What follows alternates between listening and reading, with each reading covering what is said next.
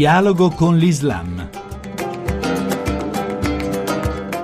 Bentornati all'ascolto di dialogo con l'Islam da Riccardo Cristiano. La compatibilità della religione islamica con eh, democrazia e laicità è uno degli argomenti maggiormente dibattuti. Giornalista freelance per numerose emittenti francesi, scrittrice Sofia Amara lasciò tra le perplessità dei suoi committenti francesi Piazza Tahrir prima della caduta di Hosni Mubarak e del suo regime per andare a Damasco. L'alba della primavera di Damasco le sembrava sembrava infatti più importante di tutto. Così per quasi un anno è stata testimone di una storia raccontata da pochi, l'inizio della protesta in Siria. Ne è nato un volume, infiltrata nell'inferno siriano, che contiene molte sorprese. Racconta la storia di un movimento non violento e guidato da donne. Sofia Amara, è proprio così? Per prima cosa credo sia importante chiarire un punto. Non c'è dubbio che la primavera di Damasco sia nata da una scelta consapevole di non violenza, come non c'è dubbio che le donne vi abbiano avuto un ruolo di primissimo piano, a cominciare dalla Zeituni e la Abbassi, figure chiave della primavera di Damasco. Ma il rapporto tra movimento e non violenza era più profondo non derivava cioè soltanto dalle idee di quelle due donne carismatiche. Nei primi 10-12 mesi di mobilitazione contro il regime siriano, ovunque io sia stata, mi sono trovata tra attivisti non violenti, convinti della non violenza per una scelta intima, profonda, sebbene molti di loro non avessero certo fatto studi superiori, ma facilmente fossero di umili origini e condizioni. Ovunque, e le dico ovunque, mi dicevano che loro non sarebbero caduti nella trappola del della violenza.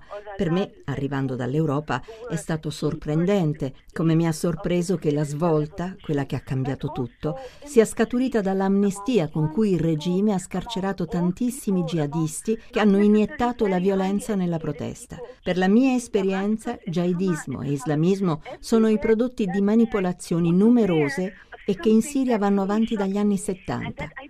Questo di una diffusa scelta non violenta è stato il primo elemento che ho scoperto con sorpresa, come mi ha indubbiamente sorpresa venendo da fuori il ruolo centrale delle donne.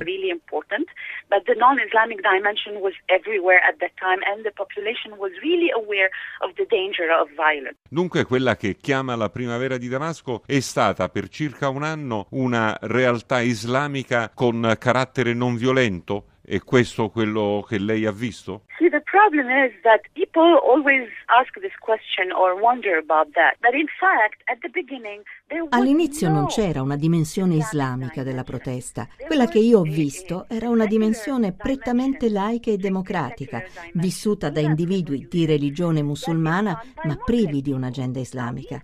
I protagonisti delle proteste del 2011 hanno avuto per 10-12 mesi un'agenda laica. I fratelli musulmani sono sopraggiunti dopo, dalla diaspora. Io sono stata in contatto con i giovani di Daraya, seguaci dello Sheikh al-Sakka, un discepolo del famoso Sheikh Jaudat Said, il primo a scrivere nei suoi libri che uccidere nel nome di Dio è proibito, impossibile.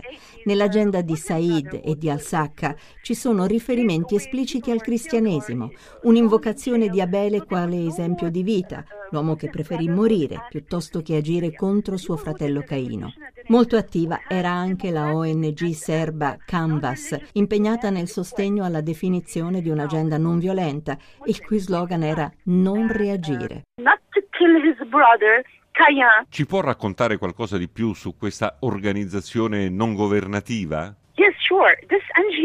Si tratta di una ONG serba che svolse un ruolo cruciale nella caduta del regime di Slobodan Milosevic e il suo leader Popovic la orientò all'impegno al fianco dei movimenti arabi. Ricordo il loro sostegno alla formazione degli attivisti del gruppo del 6 aprile in Egitto, ai tempi di Piazza Tahrir.